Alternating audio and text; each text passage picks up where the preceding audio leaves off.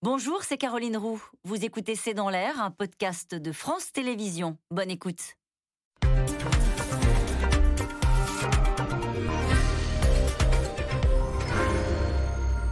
Bonsoir, soyez les bienvenus dans C'est dans l'air. Sauf surprise, dans cinq semaines, il y aura 12 candidats au premier tour de la présidentielle. Le président du Conseil constitutionnel, Laurent Fabius, donnera la liste lundi.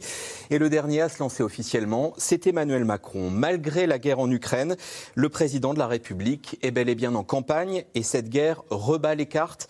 Elle fait irruption parmi les principales préoccupations des Français et le chef de l'État creuse l'écart sur ses concurrents dans les intentions de vote. Derrière le suspense est total pour la deuxième place. Éric Zemmour est celui qui paye le plus ses positions pro-Poutine sans sortir du jeu, loin de là. Il est en meeting à Toulon demain.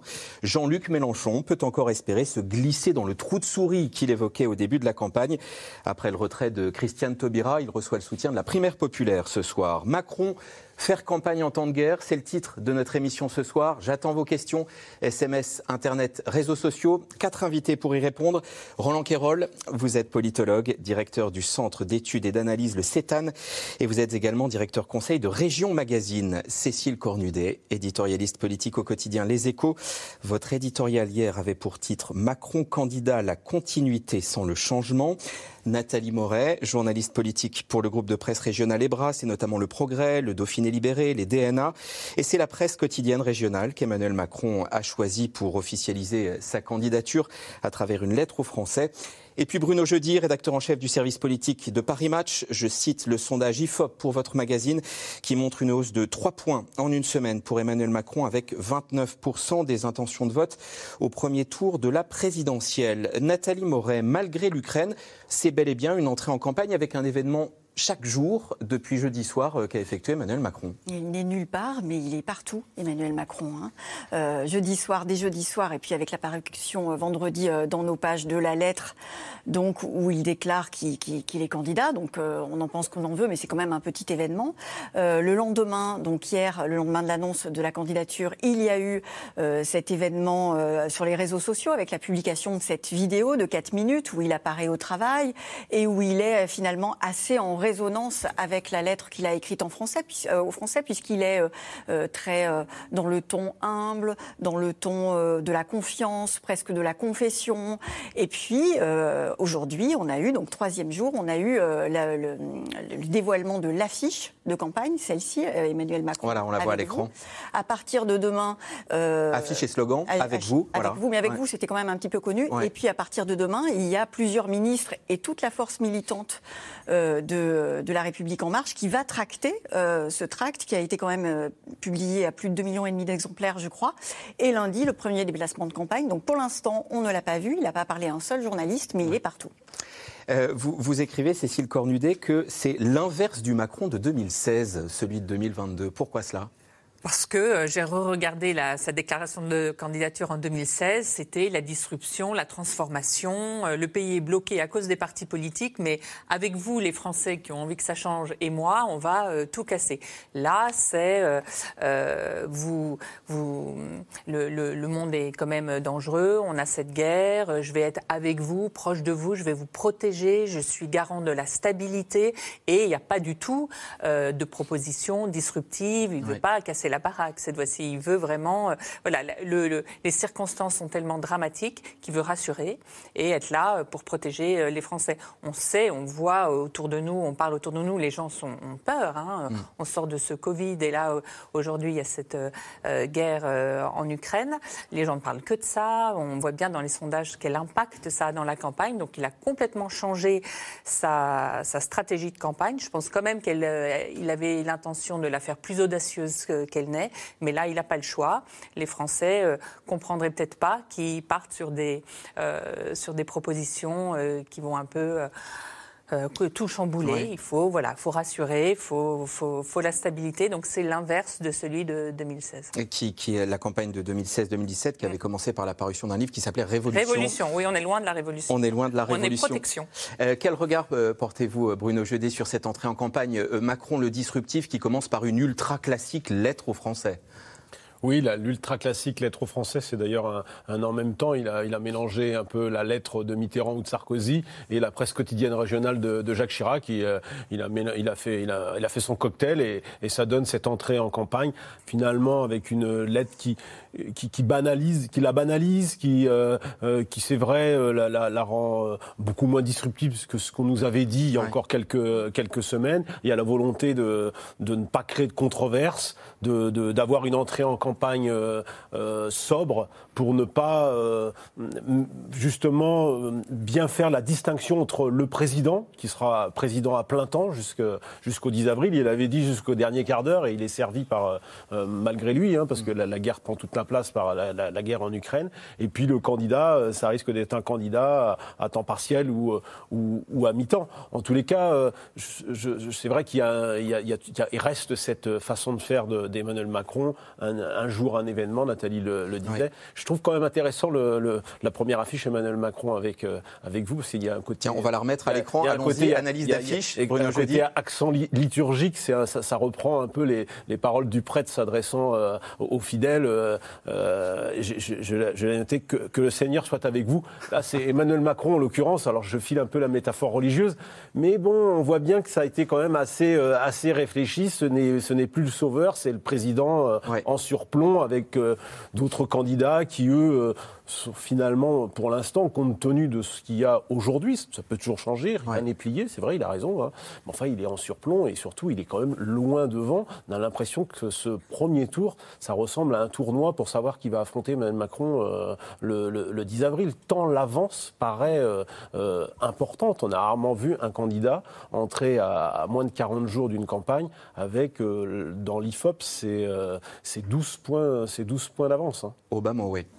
Euh, Roland Quérol, euh, je voudrais insister avec vous sur le contexte. Est-ce que euh, vous avez souvenir d'une campagne aussi particulière? On est à cinq semaines de l'élection, avec un événement cette semaine qui a annihilé tous les autres. C'est une campagne très particulière qu'on vit. Une campagne très particulière, mais enfin, on a déjà eu des campagnes où on savait que les choses étaient probablement faites.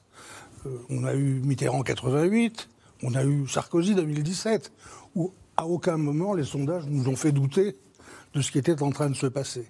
Et en vérité, on est tous censés dire, comme lui, euh, rien n'est plié, tout est possible.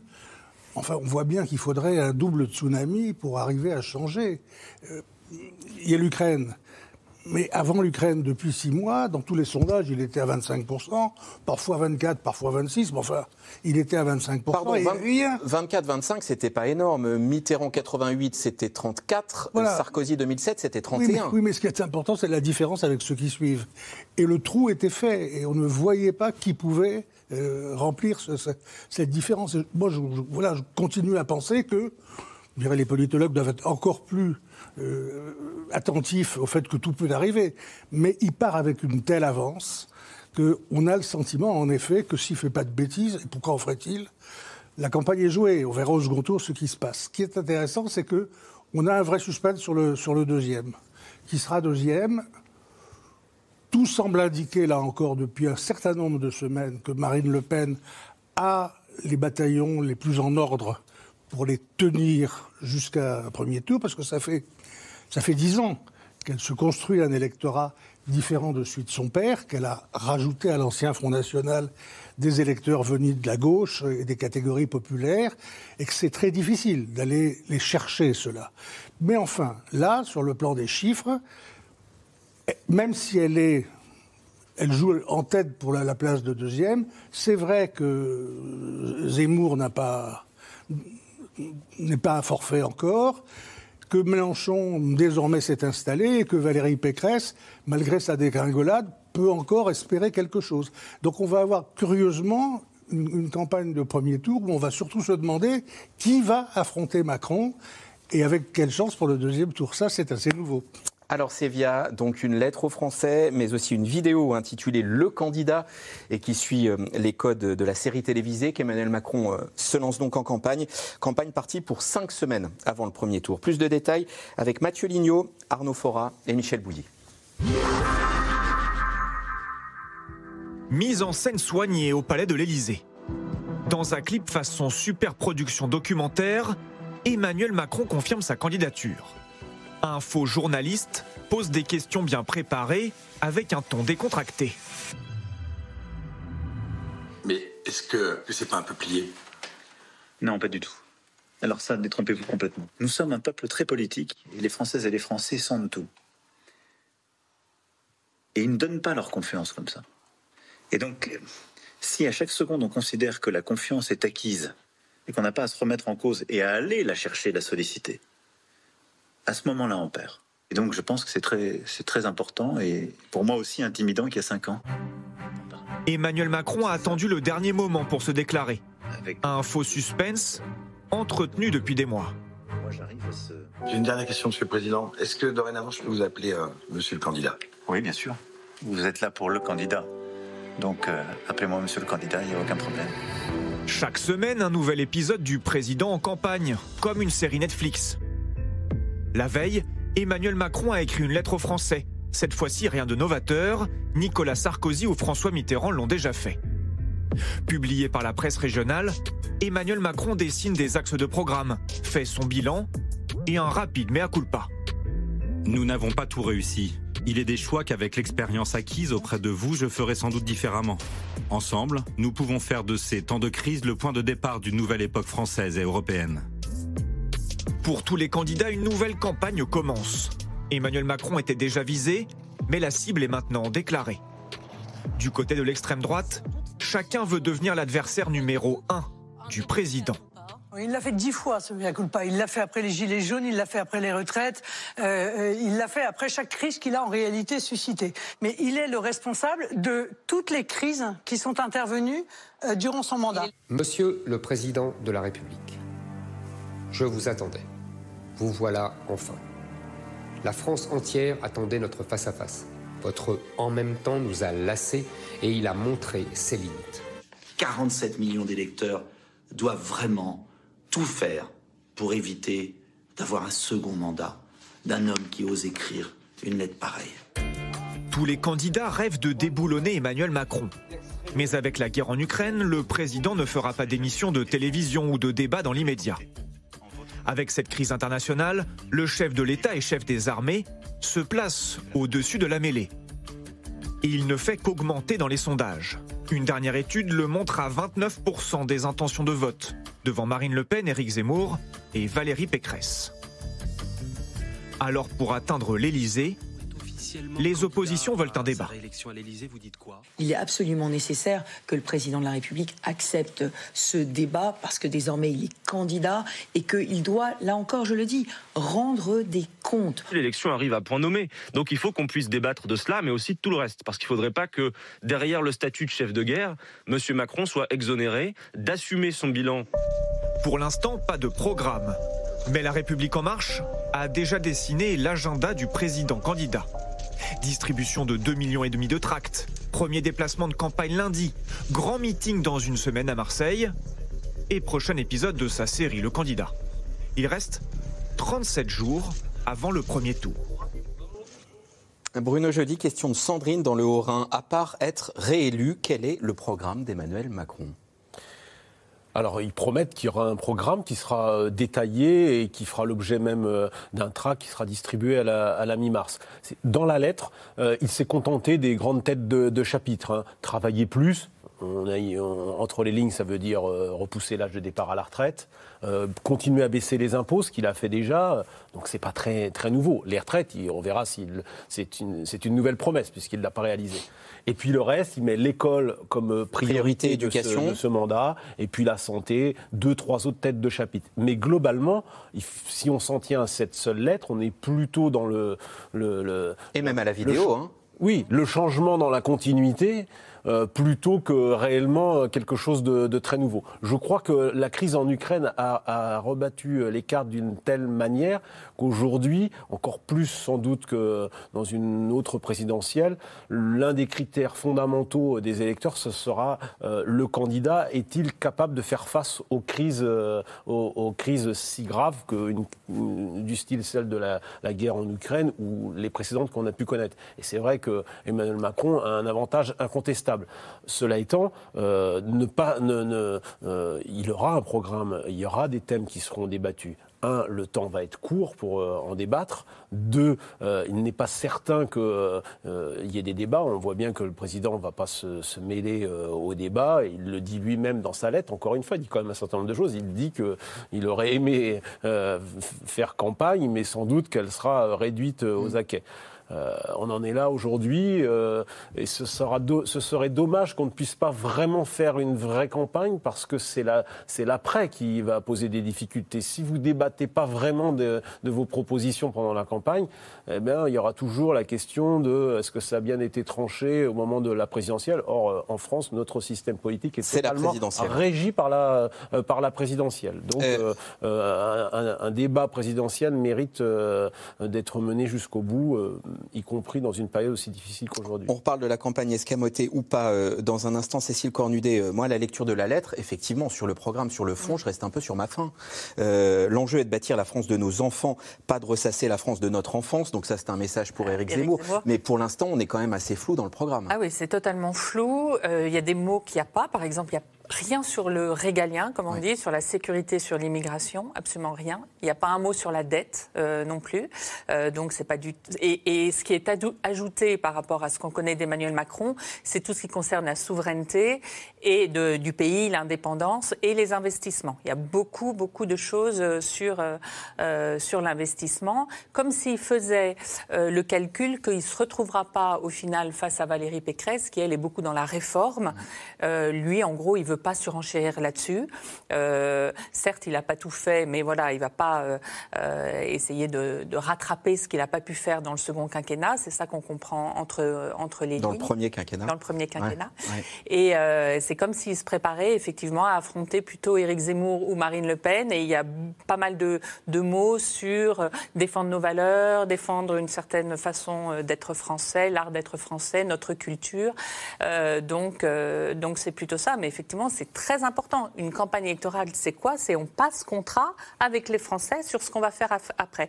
Donc c'est vrai que cette situation de guerre, d'une certaine façon, elle l'aide politiquement pour l'élection présidentielle, euh, pour euh, le score, parce que comme disait Roland Quérol, ça le favorise quand même. Il y a un effet euh, drapeau, légitimité, etc. du président. Mais derrière, Qu'est-ce qu'il va pouvoir faire derrière si, dans la campagne, il n'a il pas mis ce qu'il voudrait faire et qu'il n'y a pas eu de débat là-dessus ça, du coup, ça peut être plus compliqué comme second mandat. Euh, Roland Quérol, à ce stade, appelle aux politologues, au bout de cinq ans, le macronisme, vous le définissez comment, vous? Écoutez, je, crois qu'il a. Macron est arrivé au pouvoir euh, sur une trouvaille politique euh, que personne n'avait osé, qui était et gauche et droite non pas ni gauche ni droite, comme le vieux logiciel centriste un peu fatigué, mais et gauche et droite. Et c'est intéressant parce que nous, les sondeurs, ça faisait des années qu'on disait aux politiques, aux journalistes, aux spectateurs qui veulent bien nous regarder que c'était une demande massive de la société française. Que les Français nous disaient enquête après enquête, vous les avez tous publiés, il y en a marre de cette bataille de religion entre la gauche et la droite, qu'est-ce qui les oppose vraiment? Euh, C'est une guerre de religion, dès qu'il y en a un qui arrive, il défait ce qu'a fait l'autre, et on ne comprend pas sur quoi, que les gens sérieux se mettent autour d'une table et travaillent ensemble. Il prend ça et il en fait son axe de campagne, et je pense que c'est là-dessus qu'il gagne. Et je pense que c'est toujours là. C'est-à-dire que je pense que, bien sûr, il y a la protection, le président protecteur, on en entendra tous les jours pendant 37 jours. Mais on entendra aussi que le travail n'est pas fini sur le plan de l'élimination des anciens politiques. Et je trouve que même dans la lettre aux Français, on sent ça. Il y a deux axes dans la lettre. Il y a moderniser l'économie française, euh, la transition écologique, euh, le digital, la réindustrialisation. Énergie renouvelable, les batteries, l'agriculture, le numérique, le spatial. Eh bien voilà, ça c'est vraiment tout à fait clairement le vocabulaire macronien, et ça regarde du côté d'une droite moderne qui se fait un peu couper l'herbe sous les pieds dans son esprit. Et puis l'autre plan, c'est les inégalités sociales. Il faut lutter contre les inégalités sociales devenues inacceptables, les gens qui souffrent, etc. Et au premier plan, comme, en 2016-2017, l'éducation comme moyen principal d'attaquer les inégalités.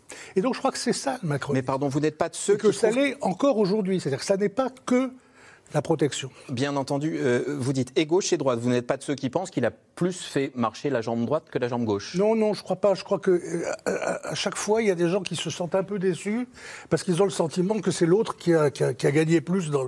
En fait, quand on regarde au fur et à mesure, il y a des réformes qui vont dans les deux sens. On ne va pas s'amuser à faire aujourd'hui le bilan de, de, de cinq ans, mais c'est ce qui s'est passé. Et quand vous regardez les électeurs, ceux qui se sont rabattus sur lui en quittant leur famille d'origine en 2016-2017, eh ben pour l'essentiel, ils sont toujours là. Mmh. Aussi bien ceux de gauche que de droite. Il avait fait 24% la dernière fois, 12% venaient de la gauche, 12% du centre et de la droite. Il aurait voulu le faire exprès, il n'aurait pas fait mieux. Eh bien on les retrouve massivement aujourd'hui dans les urnes. C'est dire que les partis de gauche et de droite, pourtant, après la claque qu'ils avaient prise, ils auraient pu se mettre au travail, essayer, comme on dit, de se refaire un nouveau logiciel. Ils ne l'ont pas fait. Et c'est ce qu'ils sont en train de payer. Et ce soir, un ex-ministre et de gauche et de droite, euh, Philippe Douste-Blazy côté droit et François Rebsamen côté gauche, euh, rallye Emmanuel Macron. Nathalie Moret, je voulais qu'on qu revienne sur la, sur la vidéo. Euh, les mots humilité, le mot humilité qui revient à plusieurs reprises, le c'est plié mais non mais non, on voit un peu les ficelles tout de même. Voilà, il y a, y a, cette volonté aussi de répondre à l'accusation récurrente de président arrogant, président des riches. Oui, et ça va avec l'affiche. Regardez l'affiche que vous avez montrée oui. tout à l'heure. C'est pas du tout l'affiche d'un homme conquérant, souriant. C'est l'affiche d'un homme extrêmement humble. Il faut savoir pour la petite histoire que la photo, elle a été prise à Liévin euh, début euh, février. C'est le jour où le président de la République, donc dans le nord de la France, oui. à rien, rendait hommage. Il y a un congrès célèbre cette... du PS à Liévin. À, à, à cette catastrophe, euh, catastrophe minière qui avait coûté la vie à plusieurs dizaines de, de, de, mineurs en 1974. Donc il est là euh, dans un moment d'hommage euh, à des gens euh, du peuple, à des gens du nord de la France, à des travailleurs. C'est pas totalement anodin, ça raconte aussi une histoire. Et cette photo d'Emmanuel Macron, je trouve que c'est une photo qui quelque part c'est pas que ça lui ressemble pas, mais c'est pas l'Emmanuel Macron qu'on a l'habitude de voir. C'est pas l'Emmanuel Macron que euh, nous ont vendu ces équipes de communication ces dernières semaines où on le voyait euh, triomphant. Rappelez-vous cette photo lors du premier but de la Coupe du Monde euh, où qui était ressorti. Debout, voilà, c'est ça. Debout sur une photo qu'on avait beaucoup vue il y a quelques semaines avant la cinquième vague du Covid. On, on, on voyait que c'était plutôt là-dessus qu'il voulait communiquer. Et là, hop, total changement de stratégie.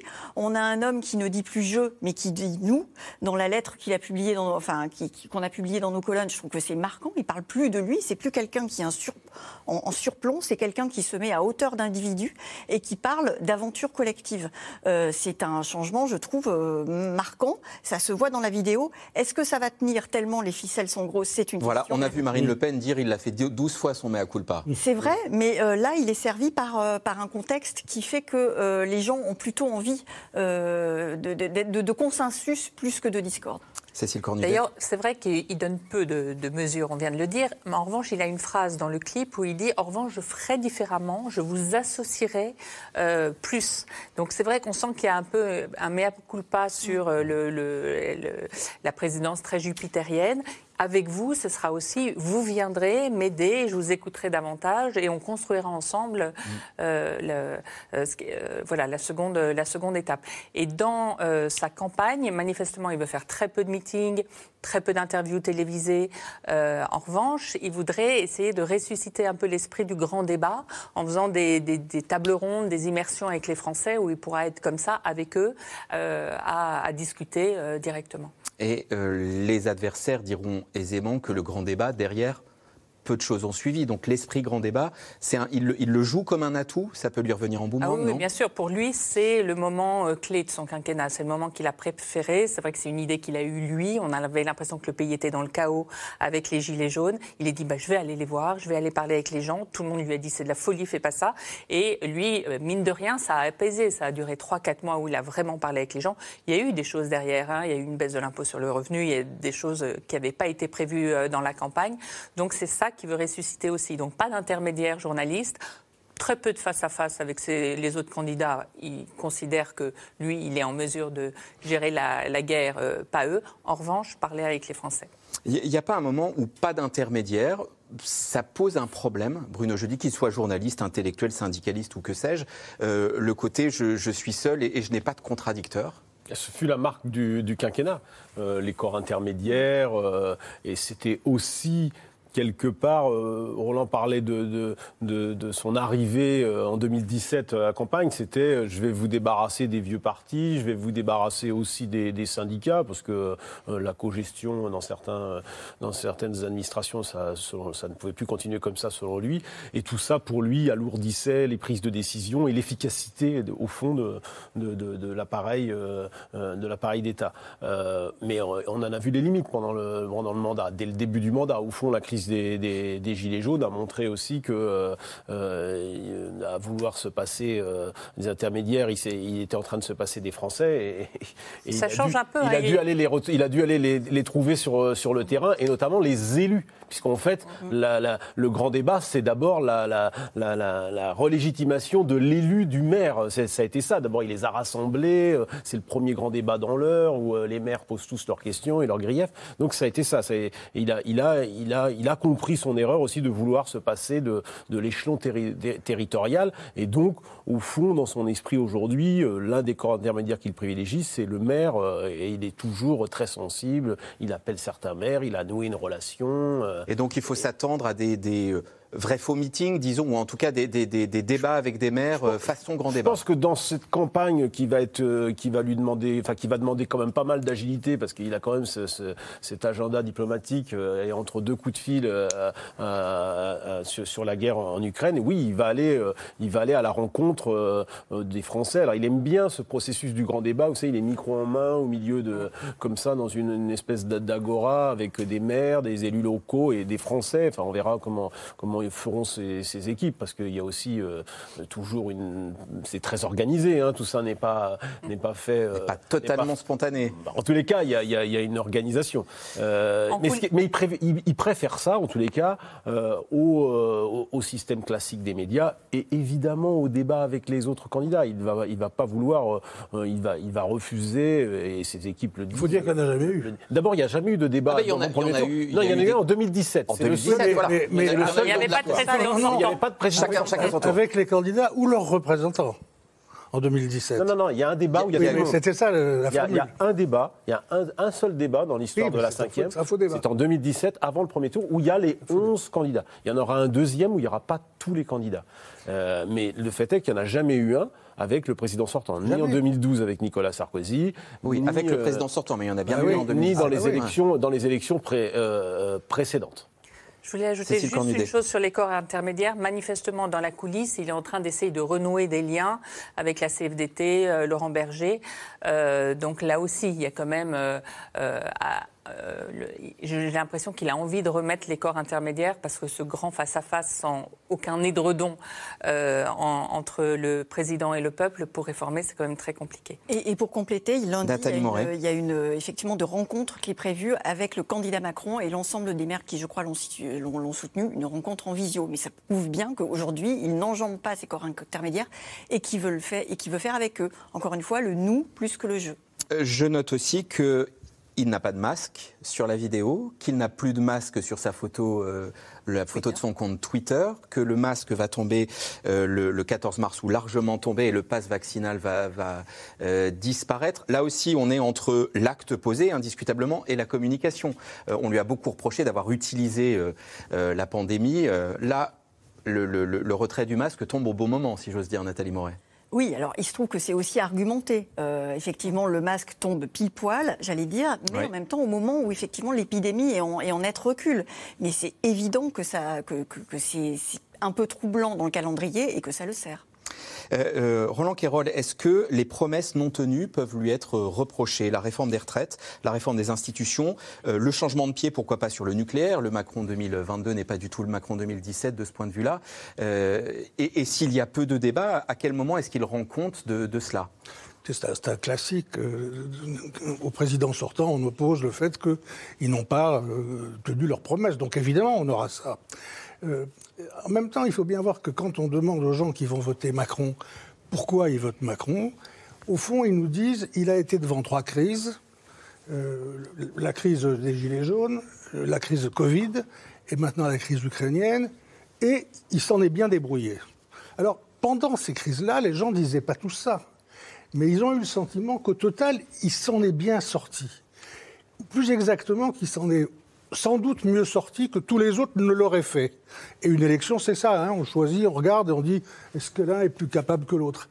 Et donc, il y a bien sûr les promesses non tenues. Certaines de celles que vous avez citées, je crois que les gens s'en fichent. Les institutions, par exemple, je crois que vous n'imaginez pas à quel point les électeurs se fichent des débats institutionnels. C'est nous qui essayons de leur poser des questions là-dessus de temps en temps, mais ça ne les intéresse pas. Euh, c'est pour ça qu'il y a maintenant l'élection présidentielle qui domine tout, comme la mère des batailles. De l'instant qu'on a élu le président, le reste, comment ça fonctionne, on s'en fiche un peu comme régionaliste fervent, je le regrette beaucoup.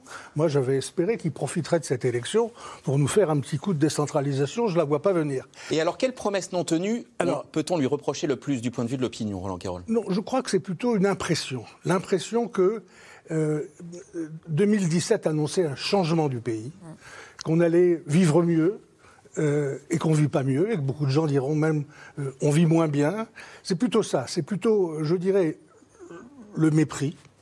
Désormais, c'est le mot à la mode. Quand on se plaint des élites, on pense qu'elles nous méprisent.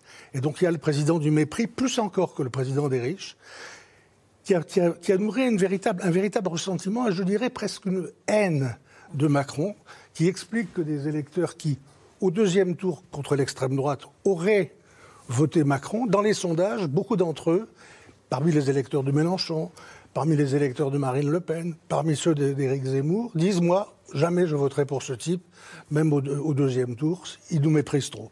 Donc c'est plutôt ça, il nous méprise, et plutôt aussi, voilà, la France, elle n'a pas changé aussi bien qu'il nous l'avait prévu. Je crois que ce n'est pas de mesure par mesure.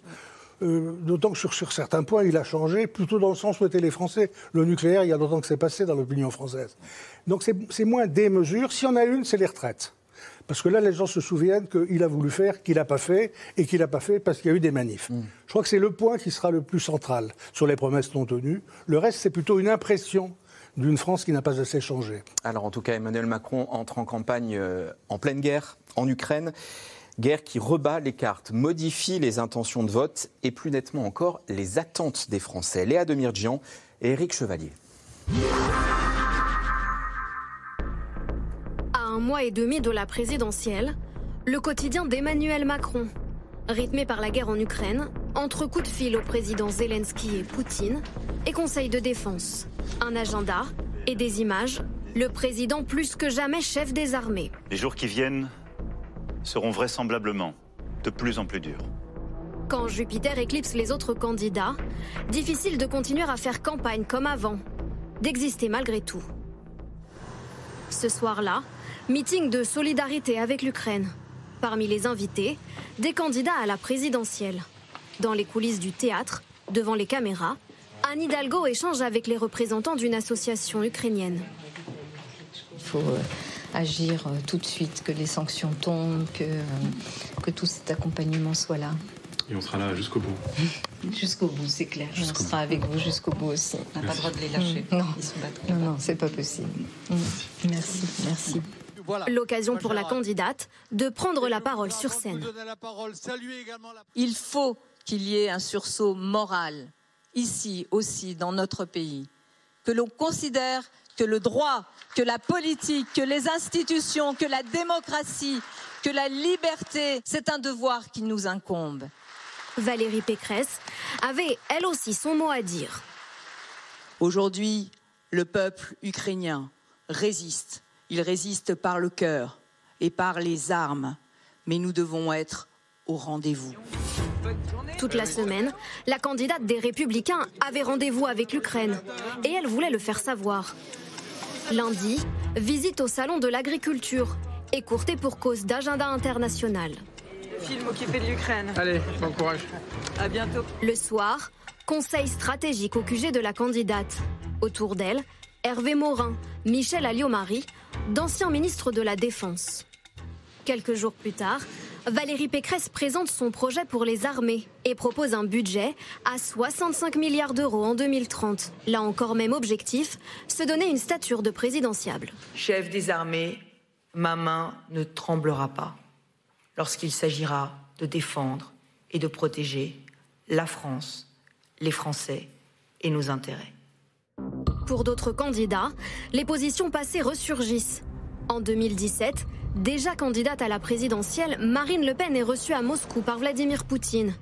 Une rencontre et un cliché, affiché avec fierté sur les tracts de la campagne de 2022. Difficile à distribuer aujourd'hui. Vous disiez que la Russie n'était pas une menace pour la France. Vous disiez que ce n'était pas une menace il y a encore deux semaines. Bah, je, je, je, oui, je pensais que, en l'occurrence, comme euh, le pensaient un certain nombre, que la Russie euh, était un pays avec lequel on pouvait réussir à trouver les moyens euh, de travailler sur le plan de la lutte contre le fondamentalisme islamiste.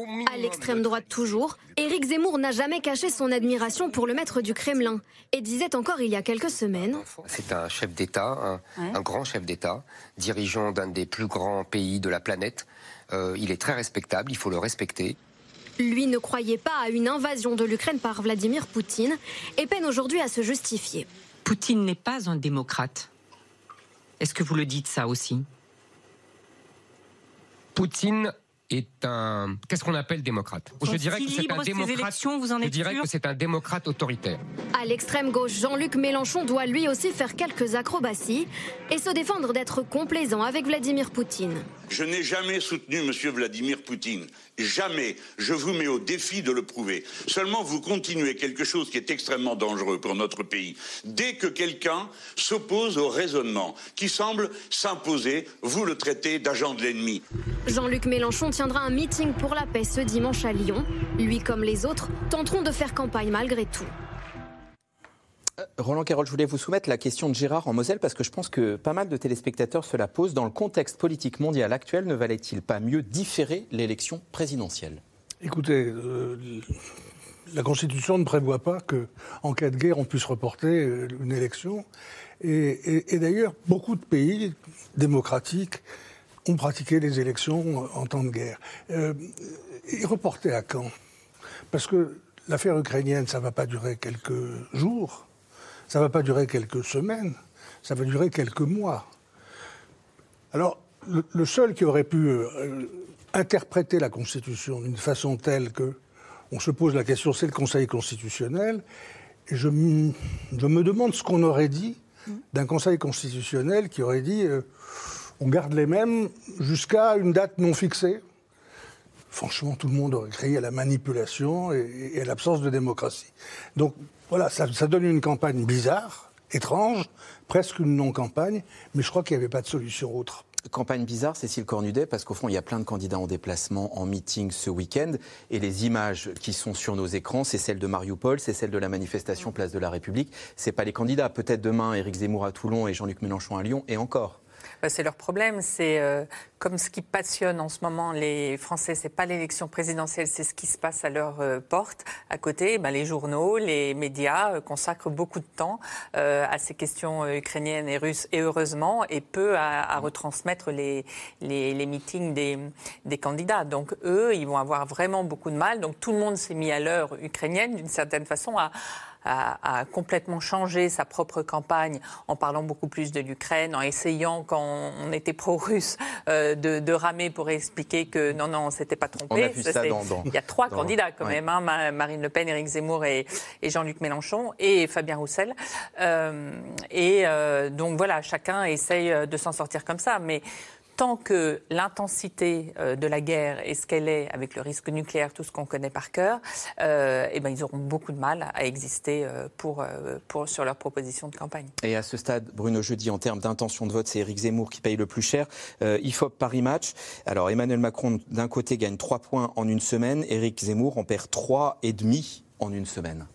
Oui, parmi les candidats dits pro-russes, c'est-à-dire tous ces, euh, toutes ces personnalités euh, qui, euh, de près ou de loin, ont affiché leur proximité avec Vladimir Poutine, de Marine Le Pen, hein, qui a été accueillie à la photo, hein, Ouais. des fois, qui a été accueillie et qui a largement été soutenue par le pouvoir du Kremlin jusqu'à jusqu'à être financée euh, par, euh, par la, la Russie. À Éric Zemmour, qui voyait, euh, qui appelait un Poutine français, je le cite, et on a entendu, on a entendu la ramer devant euh, notre consoeur Alba Ventura pour expliquer que c'était un démocrate autoritaire, que ci, que ça.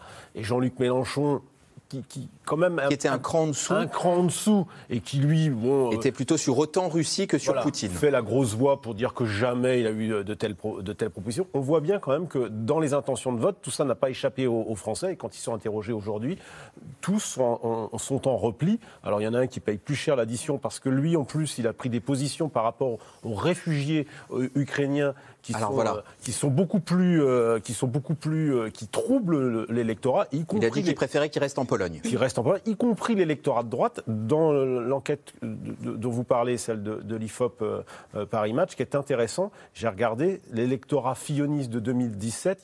Il, a, perdu 4 points cette semaine, euh, Éric Zemmour, sur cet électorat, et on sait qu'il est clé.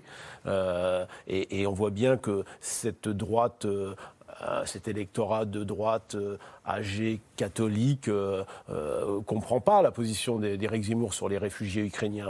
Euh, ce sont des femmes, des enfants. Enfin, les images ne correspondent pas à ce que dit Eric, ce que laisse entendre Éric, Éric Zemmour de manière, je ne sais pas si c'est voulu, maladroit ou quoi, mais en tous les cas, il le paye dans les, dans les sondages. Il faut dire aussi que Marine Le Pen, elle s'en tire plutôt pour l'instant même si à la télévision, c'est mmh. parfois faut sortir les rames.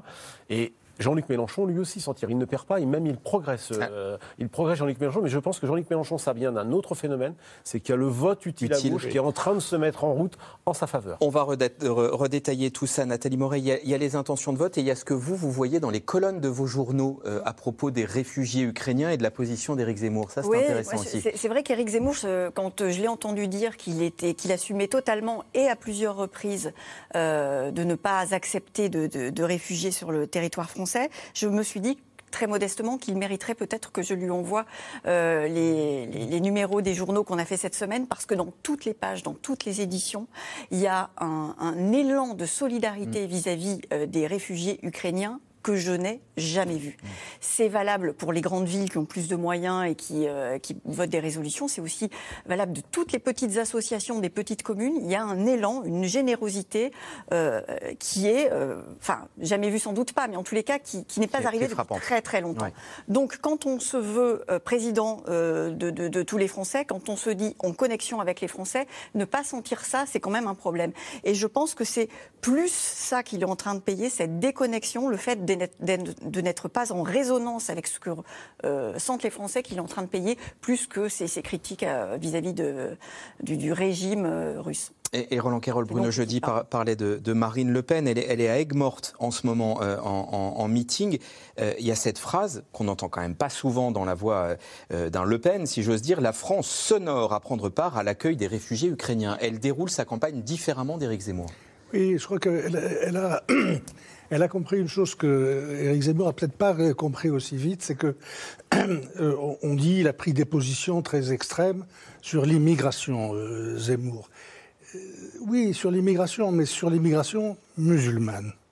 C'est là qu'il a un fonds de commerce dans l'opinion française. Il y a des gens, chaque fois qu'ils entendent Zemmour, la raison pour laquelle ils l'aiment, c'est qu'il veut mettre dehors les musulmans. Voilà. Euh, bah, les, Ukrainiens, euh, on les voit à la télé, ils sont plutôt blonds aux yeux bleus, ils font pas très musulmans, quoi. Et donc là, pour le coup, la compassion est totale avec la bonne vieille société française. Il, il avait déjà fait cette erreur incroyable à propos des enfants handicapés, vous vous rappelez Ça a été le seul moment dans sa progression où tac, il perd un point. Parce qu'on ne dit pas ça des handicapés, mais on ne dit pas ça non plus d'un peuple européen. Et là, je crois que c'est une erreur. Euh, D'abord, c'est moralement ça pose problème, mais politiquement, c'est clairement une erreur. Et c'est instrumentalisé par Marine Le Pen. Ben oui. Oui, c'est intéressant le, leur différence. Elle, elle réagit en politique, c'est-à-dire que très vite, elle a changé de pied sur euh, la Russie. Elle a quand même condamné Poutine plus fortement qu'il ne l'a fait. Et elle a euh, évidemment euh, ouvert grand ses bras pour les réfugiés. Lui, c'est quand même un intellectuel. Il veut toujours avoir raison. Il est un peu dans un esprit de la cohérence dont il a fait preuve.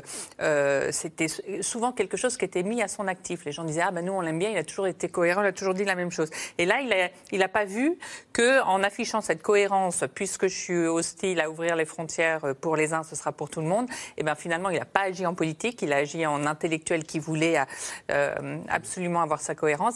Et résultat des courses, il joue l'effet paratonnerre, c'est-à-dire que le seul finalement, il arrive à épargner euh, euh, Marine Le Pen, qui est voilà, malgré ses positions pro-russes, finalement, ça, dans les sondages, on ne voit pas trop. C'est lui qui, est en train de tout prendre pour Marine Le Pen et pour, pour Jean-Luc Mélenchon aussi, je pense. Oui, allez-y. La question, en revanche, plus étonnante, c'est pourquoi Valérie Pécresse. Alors, bah, c'était exactement celle qui venait. Eh ben, allez-y, répondez-y. Mais pourquoi Valérie Pécresse Alors qu'elle, elle n'a elle pas eu aucune compromission avec la Russie particulière. Il y avait un peu le cas euh, Fillon, mais enfin, elle n'était pas particulièrement liée à Fillon ces temps derniers. Donc, pourquoi elle en tire si peu profit euh, de cette situation, alors qu'à droite, euh, Éric Zemmour et Marine Le Pen ont affiché ses amitiés russes?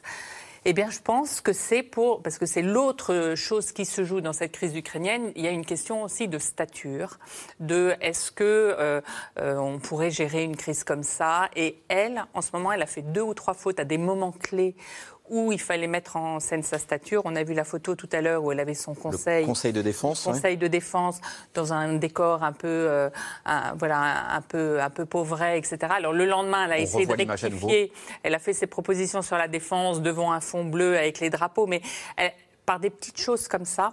En plus, elle euh, pâtit d'un phénomène euh, un peu terrible en ce moment, c'est qu'elle est euh, la cible des réseaux sociaux, notamment alimentés par Éric Zemmour, où elle est tournée en ridicule de façon incroyable. Dès qu'elle dit quelque chose, euh, euh, des photos, il y a des petites vidéos, c'est retourné.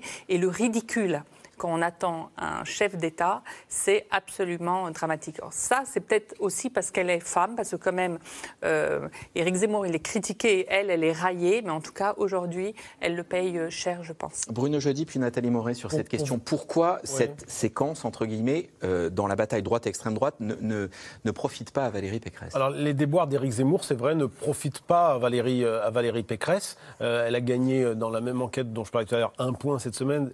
En fait, quand on regarde dans le détail, c'est toujours l'électorat euh, Fillon de 2017 qu'il faut regarder. Euh, en gros, elle en a à peine la moitié. Euh, et, et Eric Zemmour, qui en a perdu pas mal cette semaine, en fait, c'est moins de Fillon pour Zemmour et plus de Fillon pour Emmanuel Macron cette semaine. C'est ça ce qui se passe. Et qu'au fond, cet électorat-là, qui pourrait faire un détour par Valérie Pécresse, qui pourrait revenir chez les Républicains, eh bien, il va directement chez Emmanuel Macron parce que dans cette situation de, de, de, crise ultime, cette guerre, cette guerre en Ukraine, encore une fois, le choix euh, et notamment à droite, le choix du candidat, il se fait en fonction des aptitudes, euh, en tous les cas telles qu'ils peuvent le ressentir, à gérer une, une crise et là, on retrouve le réflexe légitimiste, l'effet drapeau, comme disent certains euh, politologues. Une partie des Français se resserre euh, euh, derrière l'exécutif en place et ça profite aux sortants. Allez, un mot chacun à ma gauche pour. Le problème, le problème de, Valérie Pécresse n'a pas changé depuis des mois. Elle n'a pas d'espace entre Emmanuel Macron et la droite incarnée par Éric Zemmour et Marine Le Pen. On le voit d'ailleurs, parce que non seulement elle fait des fautes, vous l'avez dit, Cécile, c'est vrai, mais en plus, il y a quasiment toutes les semaines plusieurs ralliements importants euh, de, la droite classique, LR, qui auraient pu euh, la servir et qui vont euh, chez, Emmanuel Macron. Ça entretient une petite musique de fond qui, dit qu'effectivement, ben, Emmanuel Macron, il fait le job. Et pourquoi? Et en plus, comme on est dans une période de crise, eh ben, on légitime celui qui est là et qui, gère le bateau. Roland Quérol, et si on peut mettre pendant que Roland Quérol parle, l'évolution BVA sur trois mois, depuis décembre, ce qui raconte bien l'évolution de l'opinion oui, je crois que euh, Valérie Pécresse s'est trompée de campagne. Euh, dès l'instant qu'elle a été désignée par son congrès, par son, cette espèce de primaire, elle a fait la campagne qu'aurait fait Ciotti. Euh, elle a fait une campagne très à droite de la droite sur les thèmes sécuritaires, régaliens, etc. Et cette femme qui ne, pourrait, qui ne peut pas passer au deuxième tour, si elle ne conquiert pas d'abord les gens de sa propre famille politique, c'est-à-dire la droite libérale, euh, moderne, centriste, pro-européenne, tout ce qu'elle était elle-même dans la vie politique jusqu'à maintenant, elle n'a pas fait entendre cette voix-là. Même sur l'Europe, j'ai relu ce qu'elle nous a dit depuis qu'elle a été élue, c'est assez étonnant de voir combien elle fait la place euh, au, souverainisme. Donc je pense qu'elle s'est trompée et qu'on paye toujours ses erreurs de positionnement politique. Alors si la guerre en Ukraine a fait son apparition parmi euh, les toutes premières préoccupations de l'opinion, elle est en deuxième place derrière le pouvoir d'achat. La hausse du prix de l'énergie et des matières premières nourrissent évidemment cette préoccupation. Mais la gauche, on en vient à la gauche, peine à en profiter. Barbara Steck, Mélanie Nunes et Erwan Lyon. Petit tour et puis s'en va. Cette semaine, Christiane Taubira jette l'éponge. Malgré les promesses de nombreux élus, des promesses qui ne se sont pas concrétisées, il est évident que nous ne réussirons pas à euh, réunir les 500 parrainages exigés pour concourir à l'élection présidentielle. Arrivée en tête de la primaire populaire, elle n'obtient que 181 parrainages sur les 500 nécessaires. L'aventure éclair de l'ex-garde des Sceaux a viré au fiasco. Et puis, euh, et puis euh, je, euh, Christiane Taubira n'a pas dit son dernier mot. Elle donne rendez-vous dans les prochaines semaines pour dire quel sera son vote pour le premier tour. Et il y en a un que ça intéresse. C'est important qu'elle continue à s'engager dans cette campagne. Donc euh, voilà, elle sait que, on s'en est déjà parlé, elle sait qu'elle est bienvenue euh, dans la campagne que nous portons euh, pour réaffirmer aussi des valeurs essentielles aujourd'hui, les valeurs de liberté, les valeurs de démocratie. Christiane Taubira, bienvenue chez les Verts, après l'exclusion de l'équipe de campagne de Sandrine Rousseau. Remerciée après des déclarations cinglantes parues dans Le Parisien. Il se plante surtout. Zemmour ou Macron imposent un récit. Nous, on vend des chaudières. Bah écoutez, vous avez bien vu que euh, Sandrine Rousseau, euh, depuis des semaines, depuis la primaire, euh, mène d'autres campagnes que la campagne présidentielle. On entend que elle veut conquérir le parti. Bon, tout ça n'est pas compatible avec la loyauté, la ligne politique. À gauche, il devrait donc être 6 sur la ligne de départ. Sur les réseaux sociaux, Philippe Poutou annonce avoir décroché ses parrainages in extremis. Euh, et bien finalement, on peut le dire, euh, on sera là à cette campagne-là. Une gauche divisée et une candidate socialiste toujours aux abois. Avec une campagne qui ne décolle toujours pas, Anne Hidalgo à 2,5% dans les sondages emploie la méthode Coué. Je laisse de côté les enquêtes d'opinion qui reflètent si peu, en fait, ce que nous disent les Françaises et les Français euh, dans la rue. Le candidat communiste Fabien Roussel est lui crédité de 4%. Jean-Luc Mélenchon est le seul à percer avec 12%. Pour son directeur de campagne, la dynamique est là. Moi, je veux dire à celles et ceux qui longtemps, pendant plusieurs semaines, plusieurs mois, on leur a dit la gauche va être éliminée de cette élection, c'est pas possible de gagner. Je vais leur dire s'il y a une possibilité, il y a un chemin pour faire en sorte que la gauche soit au deuxième tour de cette élection, et ça passe par le vote pour Jean-Luc Mélenchon. Il est à quelques points de la qualification au second tour. Donc c'est possible, c'est possible d'y arriver. Et pour gagner cette place au second tour, sur le terrain, la stratégie de la France insoumise est de convaincre les nombreux abstentionnistes dans les milieux populaires, comme ici à Vitry-sur-Seine, en banlieue parisienne. En 2017, un mois avant les élections, on avait encore des gens qui ne s'arrêtaient pas, qui n'étaient pas intéressés. Puis dans les 15 derniers jours, les gens s'arrêtaient, ils discutaient. Et là, euh, ça fait à peu près 15 euh, jours, 3 semaines que l'on voit que les gens ils s'arrêtent, euh, ils se posent des questions et, et, ils discutent, ils donnent leur point de vue. Alors c'est sûr qu'à Vitry, on n'est pas à Neuilly, on n'est pas à Boulogne-Billancourt. donc on, ce qu'on explique aux, moi, ce que j'explique aux gens, c'est qu'à Neuilly ou à Boulogne-Billancourt, les gens ils s'abstiennent pas. Et il faut qu'à Vitry, les gens, viennent voter et qu'ils s'abstiennent pas non plus. Jean-Luc Mélenchon prend l'ascendant. Et si en 2022, il était le vote utile à gauche? Lui préfère parler de vote efficace. Cécile Cornudet, question d'Alain dans le Tarn. Jean-Luc Mélenchon peut-il accéder au second tour dans le sondage Ipsos du jour pour Le Monde? Il est juste devant, il passe devant Valérie Pécresse ou Valérie Pécresse passe derrière lui? Ce sera l'interprétation de chacun et on est dans la marge d'erreur. Est-ce qu'il peut accéder au second tour? Ah bah oui, oui, absolument, tout est possible à ce, mais c'est pas quand même ce qui est le plus, euh, probable. Le plus probable, c'est que ce soit un candidat de, l'extrême droite et que ce soit Marine Le Pen. Mais oui, si jamais il, euh, arrive à, obtenir comme ça, à grappiller quelques pourcentages, c'est tout à fait possible. Il a quand même, malgré tout, euh, plusieurs handicaps, me semble-t-il, qui fait que, que cette équation n'est pas la plus probable. le, premier, le, premier écueil qu'il aura à dépasser, c'est son image. Il fait certes des très très bonnes campagnes. Il est excellent en meeting et il arrive à imprimer plein de choses, sauf qu'il a quand même une image dégradée euh, depuis, euh, depuis euh, l'histoire de la République, c'est moi. le deuxième écueil, c'est quand même Fabien Roussel. Fabien Roussel, il est là, il fait quatre points, il, a, fait aussi sa candidat communiste. Il a, voilà, c'est ça, il a, il a aussi ses, ses, ses militants derrière et ça manque c'est les quatre points en fait qui manquent à, Jean-Luc Mélenchon. Donc ça, c'est un petit peu difficile. Et puis le troisième écueil, c'est quand même ces positions qui n'étaient pas totalement, euh, totalement euh, ce dont on a parlé tout, à l'heure, totalement clair sur, euh, sur la Russie et sur l'OTAN. Donc ça va être difficile, mais si on regarde prosaïquement les chiffres, c'est possible. Cécile Cornudet, sur cette question, les, positions sur la Russie et sur l'OTAN, c'était la tendance à regarder l'OTAN plutôt comme l'agresseur que, que la Russie. La grande chance de Jean-Luc Mélenchon, c'est la médiocrité des autres. Euh, à gauche. C'est qu'ils sont tellement faibles qu'au bout d'un moment, l'électeur de gauche euh, va se dire si j'ai envie que mon candidat soit, que la gauche soit représentée, il faut euh, se, mettre derrière celui qui est en tête. Anne Hidalgo, on voit bien que ça marche toujours pas. Yannick Jadot, c'est une grande, un, grand questionnement. Comment ça se fait alors qu'il était sur la thématique porteuse, qu'il y soit si peu arrivé pour l'instant? En tout cas, il n'y arrive pas. Et on voit que la primaire populaire qui soutient euh, euh, Christiane, Taubira est en train, euh, vient de soutenir Jean-Luc Mélenchon. Christiane Taubira pourrait le faire aussi, semble-t-il. Bon, il y a, y a, un mouvement. Plus que Jadot, elle, soutiendrait la tendance actuelle. Il n'y a rien de, d'annoncer encore. Hein. Voilà, mais mm. c'est ce qu'il pourrait faire. Et si Sandrine Rousseau, qui vient d'être écartée de, de, la campagne de Yannick Jadot, rejoint Jean-Luc Mélenchon, manifestement, il ne se précipite pas pour euh, la faire venir. Mais enfin, si c'est le cas, voilà, une partie des Verts pourrait euh, peut-être aller euh, derrière lui. Donc, et puis, il fait une bonne campagne. Il fait, lui, pour le coup, il est là depuis longtemps dans le paysage. Donc, dans ce moment, on a besoin de gens rassurants. Il paraît un peu rassurant pour l'électeur de gauche. Et puis, il s'est beaucoup apaisé. Donc, euh, peut-être que les électeurs se souviennent pas de, la séquence euh, judiciaire. La moins, Voilà.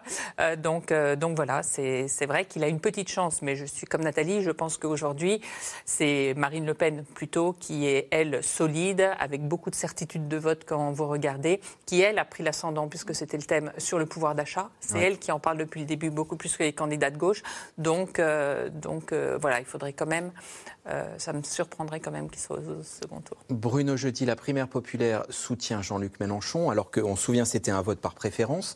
Christiane Taubira était arrivée en tête, Yannick Jadot était arrivé second. Donc là, il y a une petite torsion de, de ce qu'avaient manifesté, ce qu'avaient décidé, ce qu'avaient voté les électeurs de la primaire populaire. C'est Jadot qu'ils auraient dû J'ai l'impression que ça, aurait été un gag jusqu'au bout, cette, euh, cette primaire populaire. J'emploie le mot parce que c'est celui qu'avait employé Jean-Luc Mélenchon euh, à l'époque, qui ne décollérait pas contre cette, euh, cette primaire populaire. Il se trouve que ce soir, c'est la primaire populaire qui maintenant apporte son soutien à Jean-Luc Mélenchon, arrivé troisième, vous le, vous le rappeliez. Tout ça montre à quel point la gauche n'a pas réussi à imprimer, n'a pas réussi à renouveler, à trouver le bon casting, comment elle s'est divisée émietté, Nathalie le rappelait, la candidature de Fabien Roussel, qui fait plutôt une bonne candidature. Le Parti communiste n'était plus présent depuis deux campagnes électorales, puisqu'il soutenait précédemment euh, Jean-Luc Mélenchon. Euh, il, gagne en notoriété, il a existé, il est à quatre points, on va voir s'il ça tient, parce que si ce qui se passe quand même, c'est que les ferments du, du vote utile euh, de gauche sont quand même en train de se mettre en place. Est-ce que ça permettra à Jean-Luc Mélenchon d'être second? Je ne le sais pas, mais il va, il va progresser parce que la dernière, dans la dernière campagne, il fera une bonne campagne, on le sait par avance. Les autres sont vraiment pas très bons, euh, Cécile le disait euh, à l'instant. Et je pense qu'à un moment, la question des 4-5 points autour de Fabien Roussel, les, les, les, communistes vont sans doute aussi un peu vaciller, se diviser pour ceux qui se disent quand même, il y a peut-être une. Si jamais Jean-Luc Mélenchon passe troisième la semaine prochaine, alors soit c'est dans Ipsos euh, devant Valérie Pécresse, soit dans le, l'IFOP match, c'est euh, Éric Zemmour qui est talonné par euh, Jean-Luc Mélenchon, ça peut créer quelque chose autour de, de Jean-Luc Mélenchon, qui c'est vrai, je trouve que ce qui change par rapport 2012-2017, le bruit et la fureur, là, il est quand même. Euh, il a pris de la bouteille, il gueule un peu moins, euh, il essaie d'ouvrir un petit peu, puis il a eu euh, Ségolène Royal qui lui a quand même servi un ralliement inespéré. Alors bon, ça l'arrange pas, enfin il n'en a pas fait des tonnes, mais enfin c'est quand même mieux. Et, et, même si vous me permettez un mot, il y, avait dans, dans, votre sujet, il y avait une image que je qualifierais d'historique. C'est Manuel Bompard, le chef de campagne de Mélenchon, qui emploie quatre fois, cinq fois le mot gauche en disant il peut y avoir un candidat de gauche au second tour. Ça fait six ans qu'aucun leader des insoumis n'a employé le mot gauche. On dit fédération républicaine, unité populaire. on, a, utilisé des tas de concepts pour montrer qu'on n'était pas de ce truc de la gauche qui décidément ne valait plus rien. Ils en sont à se réclamer de la gauche devant des caméras de télévision. C'est dire à quel point ils vont essayer de jouer le jeu. Allez, nous en revenons à vos questions. Gardez la main, Roland Quérol. Question de Roland dans la Loire. 30% d'intention de vote, soit euh, pour Emmanuel Macron au premier tour, mais avec quel pourcentage d'abstention?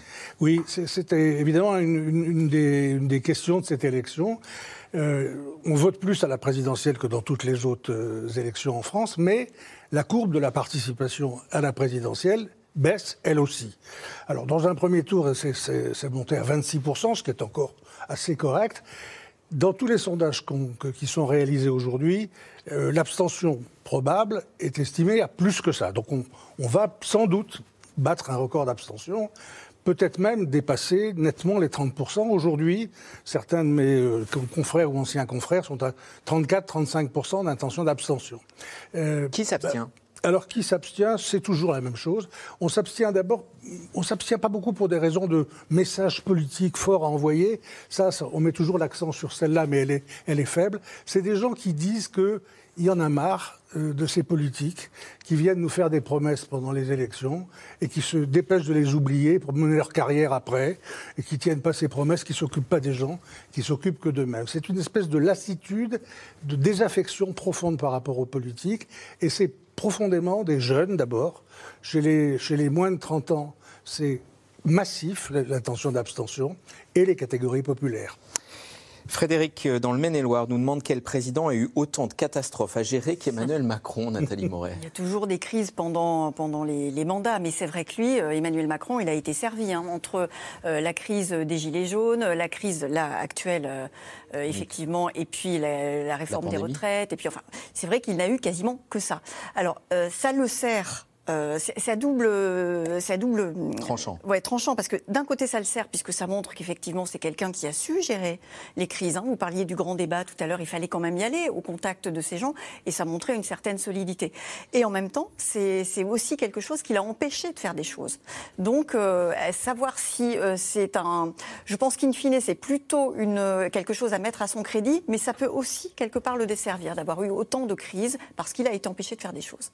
Cécile Cornudet, question de Joël dans le Calvados. Quand les candidats vont-ils commencer à débattre sur la France de nos enfants?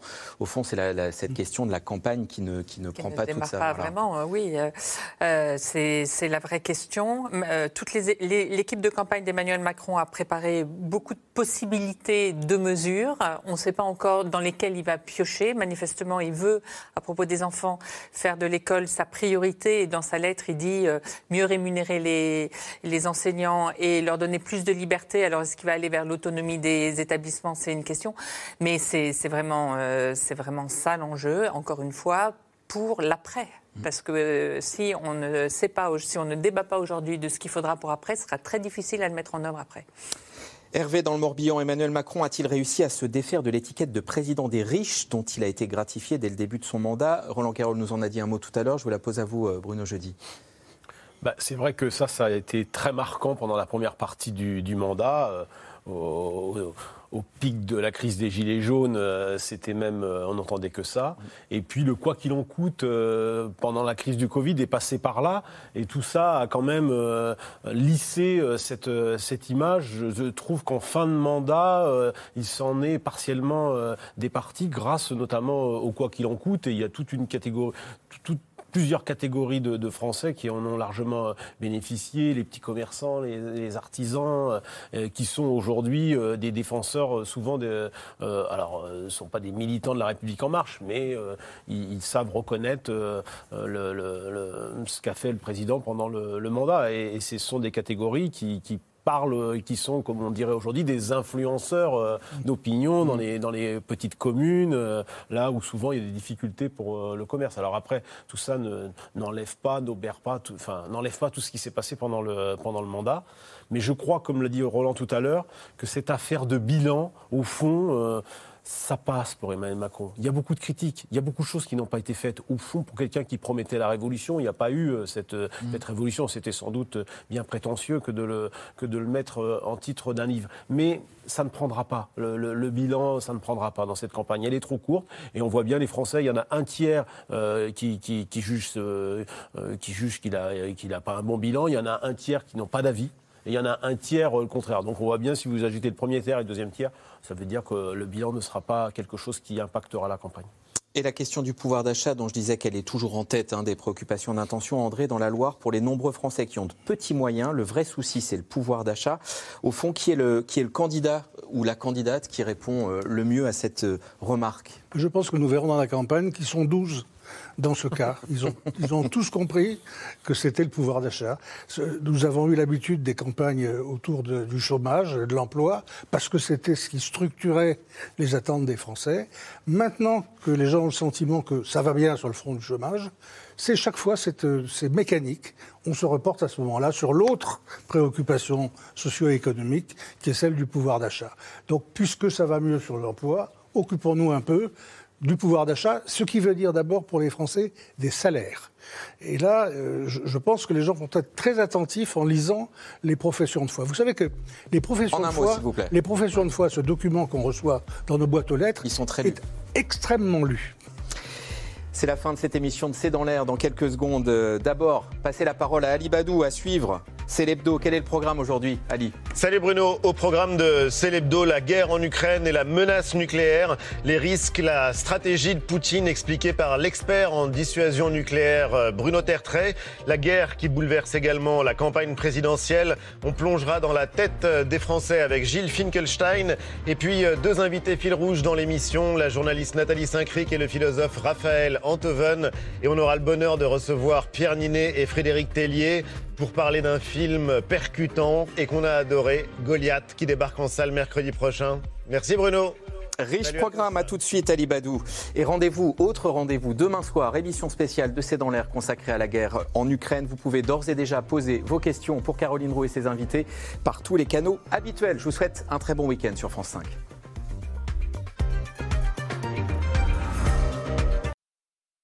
C'était C'est dans l'air, un podcast de France Télévisions. Alors s'il vous a plu, n'hésitez pas à vous abonner. Vous pouvez également retrouver les replays de C'est dans l'air en vidéo sur France.tv.